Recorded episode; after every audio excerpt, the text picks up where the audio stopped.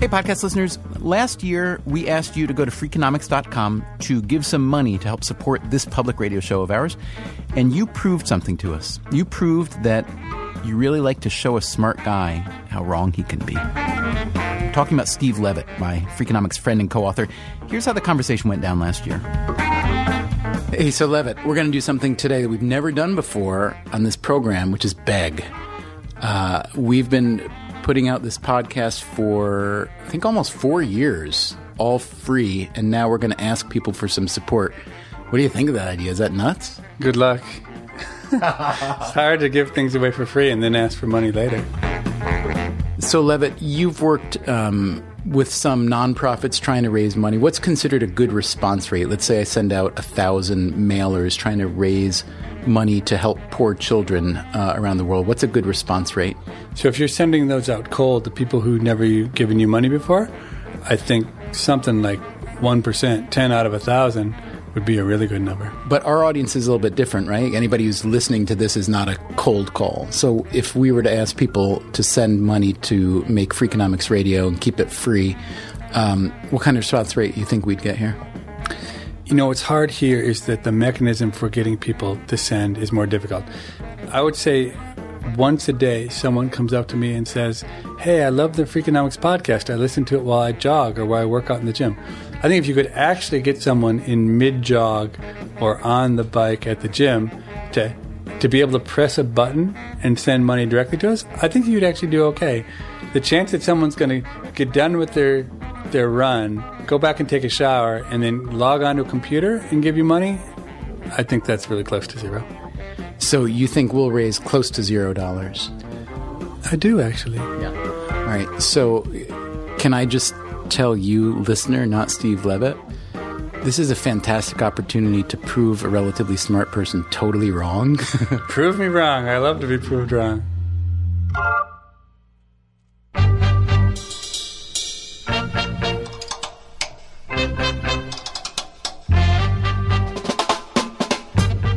From WNYC, this is Freakonomics Radio, the podcast that explores the hidden side of everything.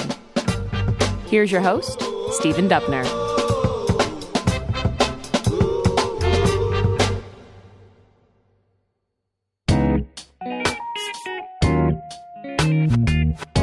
Well, as I said, you did prove Levitt wrong, so much so that here we are, a year later, still putting out this free weekly podcast. So, number one, thank you.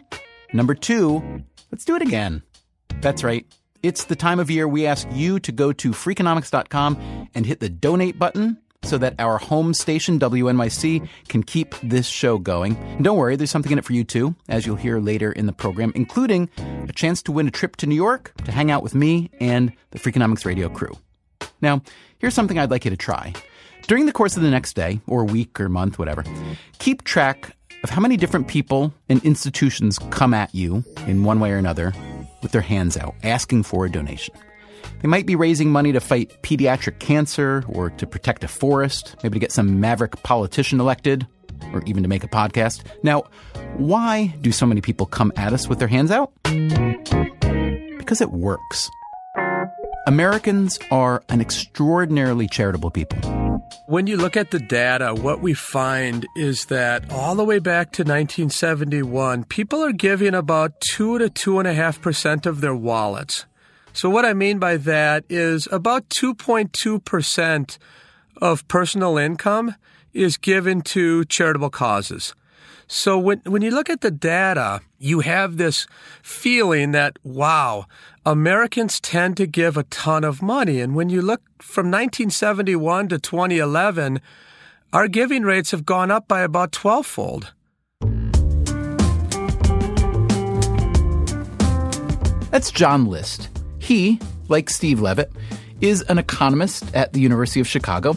He's done a lot of research and a lot of experiments on fundraising. He's tried to figure out empirically what really works. Now, fundraising is one of those things like education or dating where there's a massive amount of conventional wisdom, a lot of habits and tradition, but not much science. What you have is a lack of strong statistical support that backs up exactly what those people are doing. So you say, well, why in the world do they do it? They do it because that's what their boss told them to do. And in effect, they do it so then if things go wrong, they won't get in trouble. John List is trying to change that kind of conventional defensive thinking. He and another economist, Uri Gneezy, have just published a book called The Y Axis. That's Y as in W H Y.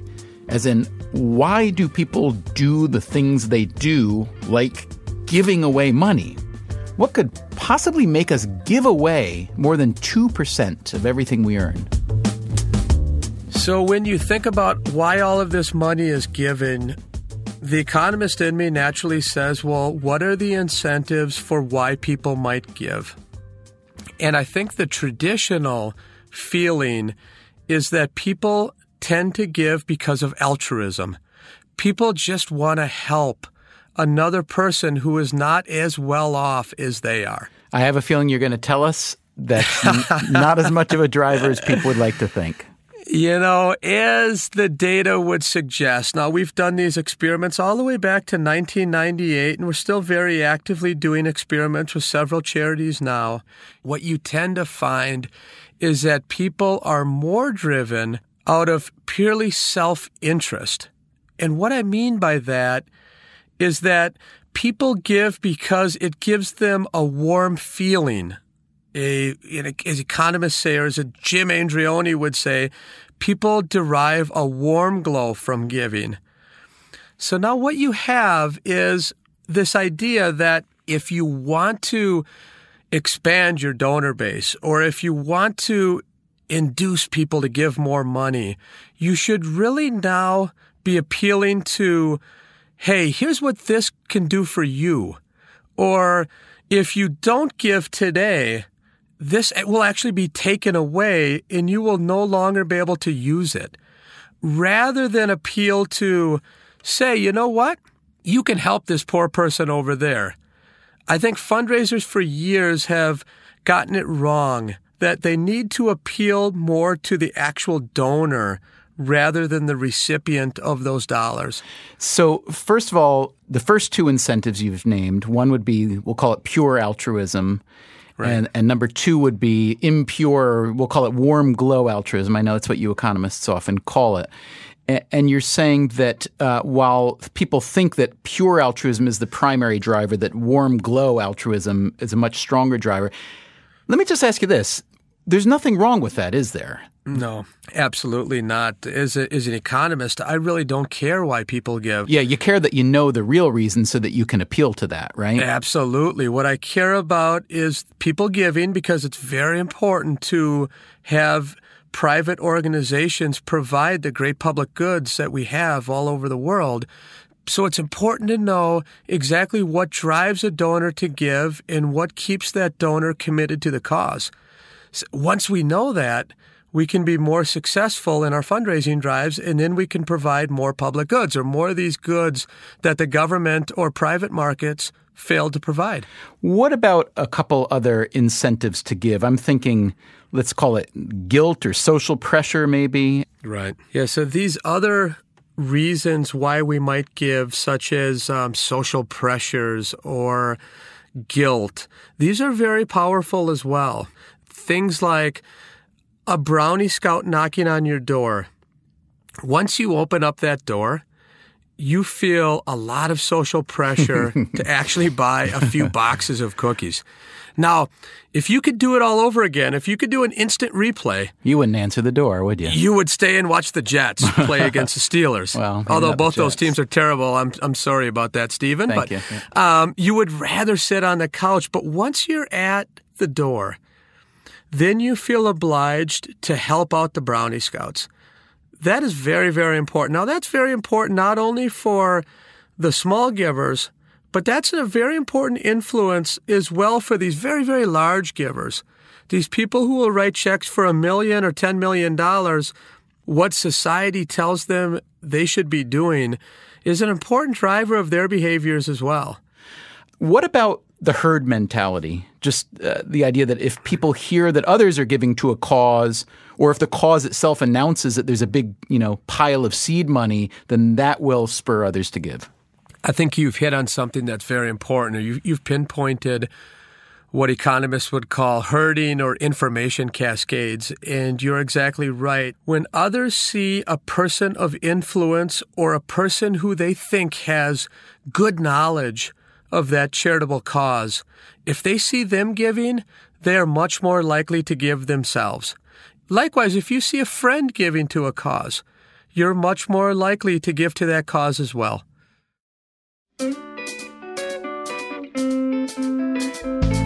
Some years back, John List did some interesting research at East Carolina University.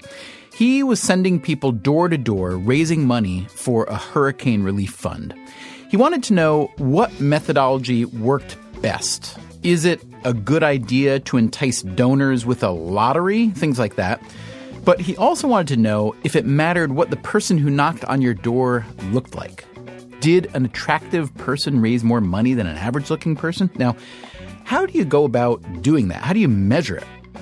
First, the researchers hired a bunch of college students who would go door to door, and then they took a photo of each of these student solicitors and sent their pictures to students at a different college, and they now rated every solicitor's looks on a scale of 1 to 10.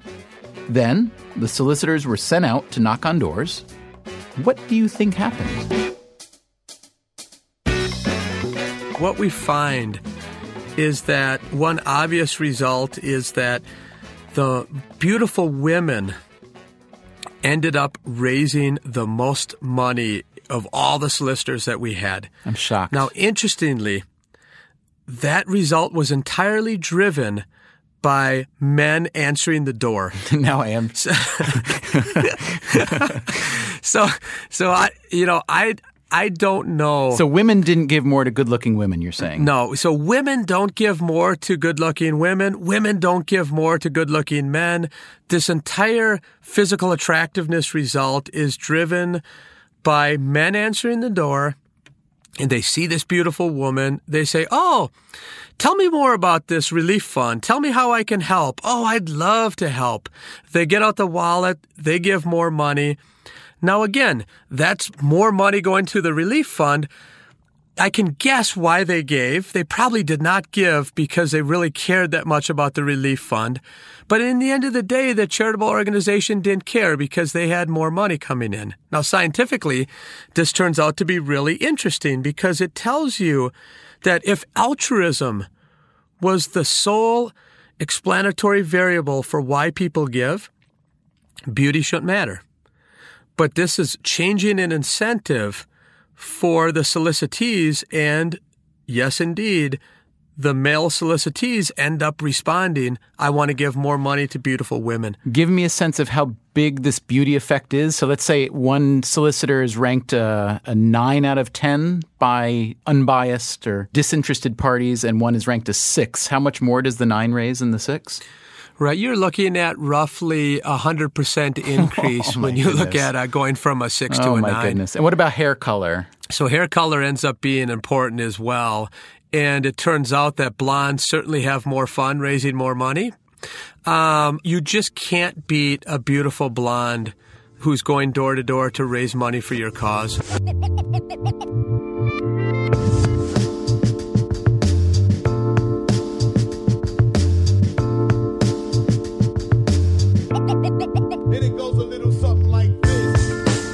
Coming up on Freakonomics Radio, John List says that one of the best things you can do to raise money is offer a lottery prize. So my guess is is that there are millions of people that would love to have dinner in New York City with Stephen Dubner and Stephen Levitt. Millions? I seriously doubt that, but we can give it a try. And if that doesn't work, I wonder if the beauty effect would work on the radio. I personally would donate money to Freakonomics, and I think you should too.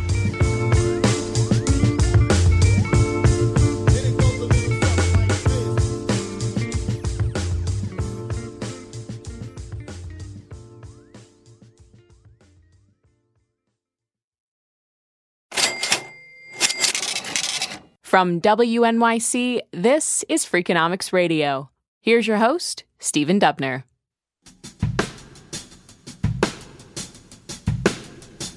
So, if you're trying to raise money for some kind of charity or project, what's the best way to get people to give? The economist John List has been studying this very question for years. He's learned a good bit. Donors love lotteries, for instance, a chance to win a big prize for donating a little bit of money. Matching grants are also a great idea, but a three to one match is no better at raising funds than a one to one match. So instead of throwing that extra money out there, you could maybe use it to buy a bunch of blonde hair dye.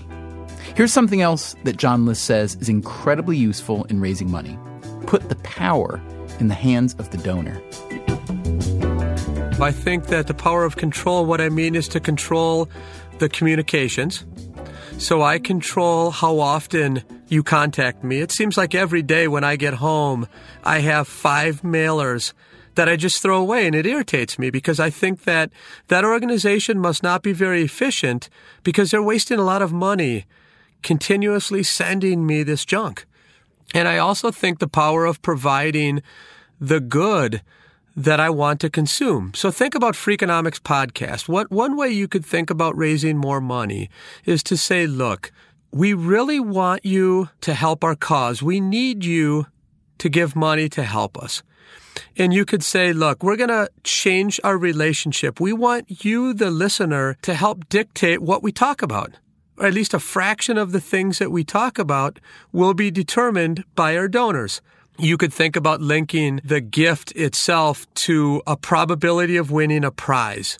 So my guess is, is that there are millions of people that would love to have dinner in New York City with Stephen Dubner and Stephen Levitt. So why not link that kind of prize, say something like every dollar you give will give you one chance to win this lottery prize, which is a night on the town with Dubner and Levitt. You know, because, okay, so I'm actually going to exploit you um, because you are the master of fundraising. So we've been producing this free podcast for almost four years, and, we finally are beginning to ask our listeners to pitch in to subsidize the cost. And um, so, in some ways, you know, we're a victim of the success of the podcast in that one of the biggest expenses is bandwidth, literally digital right. distribution. So, the more people download, the more it costs. It gets expensive, and we have producer salaries and equipment and music licensing, all that kind of stuff. So if we wanted to right here on the spot with you, John List, the master of um, fundraising, craft a little fundraising appeal that would really work. You know, we don't want to be just one of those people that begs for money and puts on the whole public radio voice and says, support us. Um, we we want to. We I mean that may work. I don't know, but we want it to work. So, can you? Would you mind giving us a hand, walking us through some specifics that we can um, try to do to raise money? Sure, absolutely. So, a, a first general theme should be that you appeal to exactly what the donors want to consume. You have to tell the donors, here's what we provide and here's what you will lose, importantly lose. See, I'm uncomfortable unless, saying that. That feels like a give us well, money or we'll kill your kitten.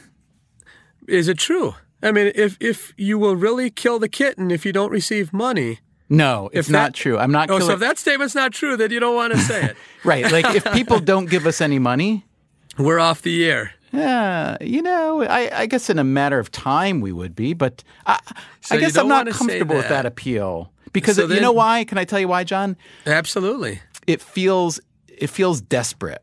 Yeah. And I fair. and the way I feel is we neither are desperate nor maybe even more so I don't want to appear desperate because Absolutely. I don't like to be around people who are desperate even if they are. I'm just no, I'm like a, you. you know. No, I'm with you, but also if you came in and told me if you would just give $50 we can for another year put out these podcasts. You know what? I turned from a free rider to a giver because I value the podcast at more than $50. Now, I, I get that you don't want to be desperate. So let's just say a general theme is you want to focus your call on the services that you provide to your listeners, not not that they're going to help somebody else become a better person. Okay, so uh-huh. that's a general theme is what you can do for your givers. Now, secondly, I think it is important to link the podcast dollars that come in with a private good that these people like. We we have so we actually have just drawn up some prizes. They're not that shocking, but they're kind of fun. So like for sixty bucks a year, someone gets a Freakonomics mug. We're making a great mug. It's Yep. Freakonomics radio mug. It's actually got content on it from the radio. Seventy five bucks a year, Freakonomics radio T-shirt. And for 360 bucks a year, so these are you know monthly sustaining memberships, a certain amount a month, 360 a year or um, 30 bucks a month, they get the signed book. But what you're saying is, as good as those may be, that the lottery component is really good. So if we say everybody that contributes anything at all, or even just pretends they want to contribute, could be entered into a lottery. And we'd bring them to New York and take them out to dinner, maybe have them spend the day here at WNYC at the radio studio and see how we make the sausage. You're saying that's a, like a no brainer. We should definitely do that. I think so. I think as long as you can do that under the laws of um, gambling, which of course you need to check out, I think that is a no brainer. Now, what about um, you mentioned that maybe the most prominent driver of philanthropic giving is what's called warm glow altruism, that people feel, you know, that they get something good that makes them feel, that makes them glow for giving the money. Is there any way that we could pitch Freakonomics Radio, you think, in, in that direction? I, I, I can't think of any. I mean, I, I find us, you know, not very glowy. Yeah, I think so. When I think about warm glow, I think about it as if you give money to that cause, you can actually sit around the Thanksgiving table and brag to your mom about how good of a person you are because you just gave money to that specific cause. Yeah, I don't see that working for us. Do I you? don't. Uh, with Freakonomics Radio, if I sat around the Thanksgiving table and said, "Hey, mom and dad," You don't get invited my back for dad's a truck Christmas." driver. Yeah. my mom's a secretary, and I say, "I just, you know what? I gave. You know what I'm going to give you for Christmas is a hundred dollar charitable contribution to the Freakonomics podcast." Look, I, I might be out in the snowbank eating my turkey. so I think I have to think about it further, but I don't see, I don't see warm glow. I see eat the the Freakonomics podcast is more of a private good, actually. Uh, I, I, even though it, I, I get that it's a public good, and I get that once you provide it, people can free ride, but the consumption of it ends up being one that look, I want to consume it because it's going to help me. Right, right, right. And if I don't have these podcasts for some reason, I might not be as good of a person.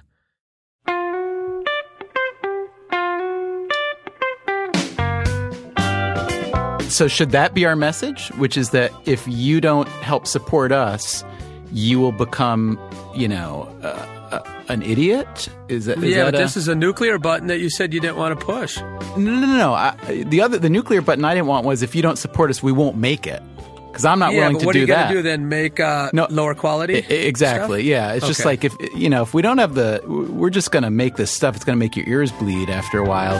This is Freakonomics Radio. You won't get out of it what you think you'll want out of it. Yeah, so I'll call that the quasi nuclear button. We're going to give you something, but it's going to be crap. But I do like the angle of, you know, appealing to what they're getting individually out of this. I think that has to be it. Is there any kind of positive message you could imagine, like you know, keep your brain cells alive? Or, or, or keep your neurons firing. There you go. I like that. Here's what would be really cool, Stephen. If we put one guy in an fMRI listening to some ordinary radio show. I like where you're going. And then put a, another guy in the fMRI listening to one of or a series of your podcasts. And we found that parts of the brain that importantly led to good things in society, you know, Yeah. better, deeper thinker, Yeah. uh, more analytical. And you can say, look, we can keep providing this. Look at this guy. Here's a brain on That- Freakonomics. that Here's is- a brain on. That is awesome, John. So let me ask you this: uh, When you sent solicitors door to door to raise money, you found that good-looking people do better; they raise more money. Now, this is radio, podcast slash radio, and um, I think I have a great face for radio. So no one, so no one's no one's seeing what we look like. But since some people do know what we look like versus other people, should we just get some really good looking, well known people, one or two, to ask for us? I would say both. I think some people want to see you and Steve. I think other people want to see others who they want to emulate. Tell them that this is a good product and they should consume it too.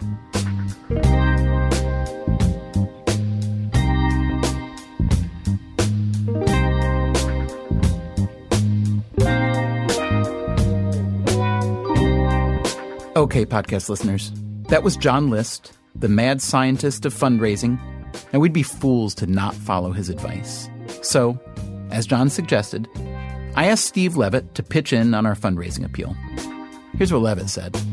Knowing you, I don't think your objective is really to raise the most money. Your, your objective is to make the listeners as happy as possible by giving them the option to be happier by giving us some money. Oh, that's such a nice way of putting it. We are trying to please our listeners by giving them the option of participating.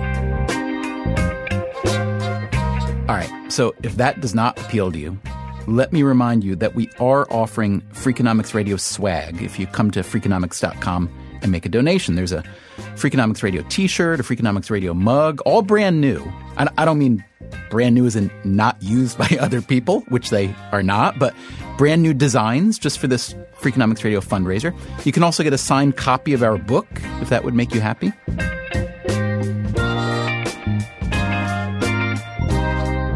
Now, John List also told us that it's a good idea to mention that other people are already donating.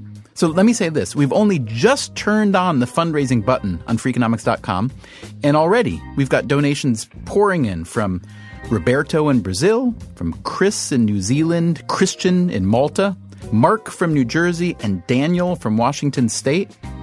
But I know what you're thinking. You're thinking, I don't know any of those people.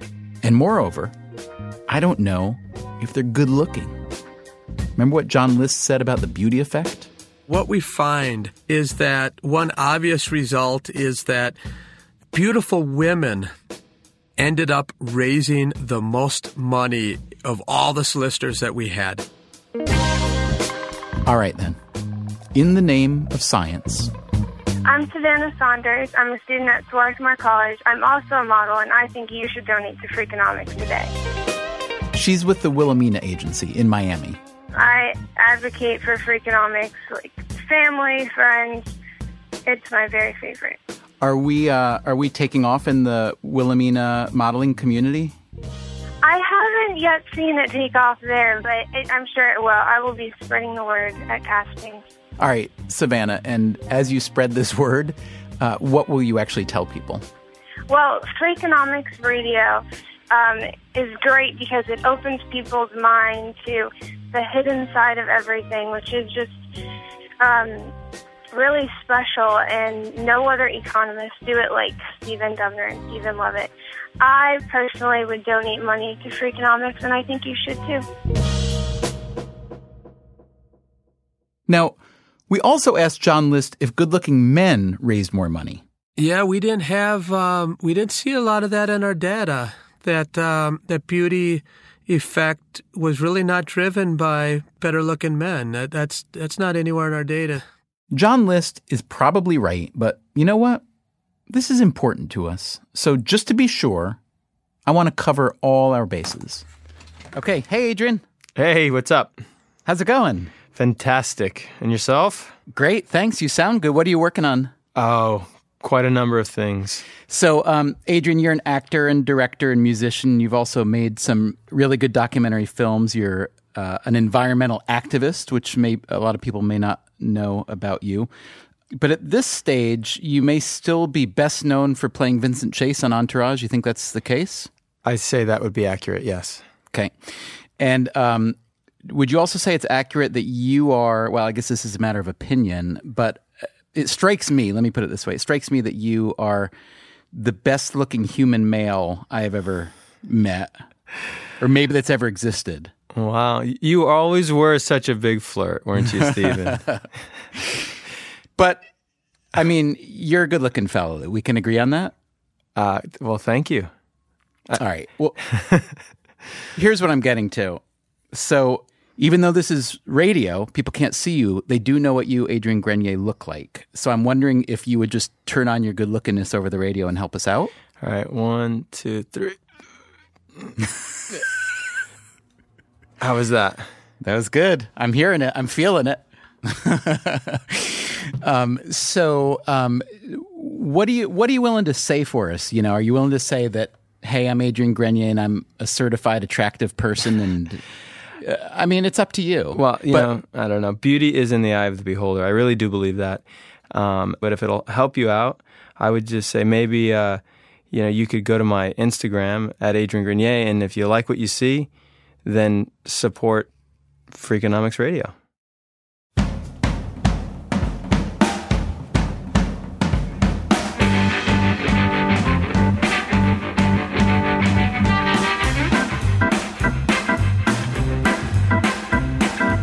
All right, we've almost emptied our bag of tricks.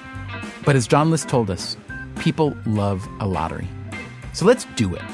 If you go to Freakonomics.com and click on the donate button, you'll automatically be entered into a lottery to come to New York, have some lunch with me and the Freakonomics radio team, even spend the day with us if you want, watching us make the podcast, which I have to tell you is extremely exciting to watch.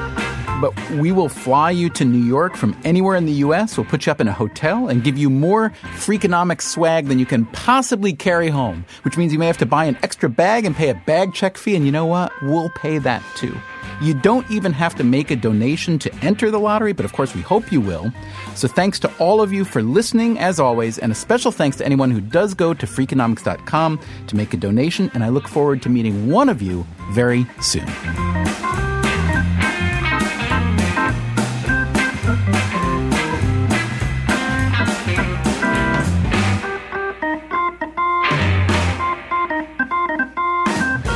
Hey, podcast listeners.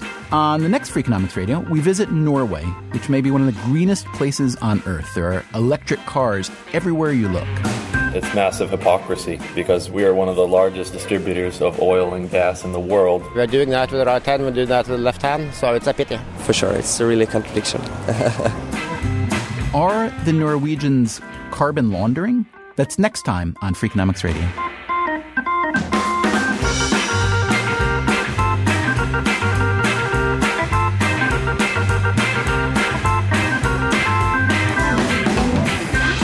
Freakonomics Radio is produced by WNYC and Dubner Productions. Our staff includes David Herman, Greg Rosalsky, Greta Cohn, Caroline English, Susie Lechtenberg, and Chris Bannon. If you want more Freakonomics Radio, you can subscribe to our podcast on iTunes or go to Freakonomics.com, where you'll find lots of radio, a blog, the books, and more.